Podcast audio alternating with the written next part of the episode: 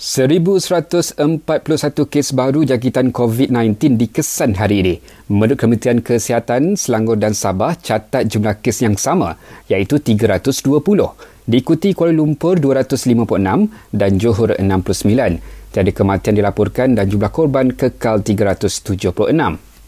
Kenyataan berhubung penggunaan vaksin COVID-19 dalam kalangan umat Islam di negara ini akan dikeluarkan minggu depan. Menurut Jabatan Perdana Menteri, keputusan mesyuarat jawatan kuasa muzakarah khas mengenai hal itu perlu dipersembahkan kepada Yang di-Pertuan Agong terlebih dahulu. Kira-kira 1,500 keluarga di sembilan taman perumahan di Mukim Sungai Siluang Kulim menerima bakul makanan bernilai RM100 ekoran PKPD sejak seminggu lalu.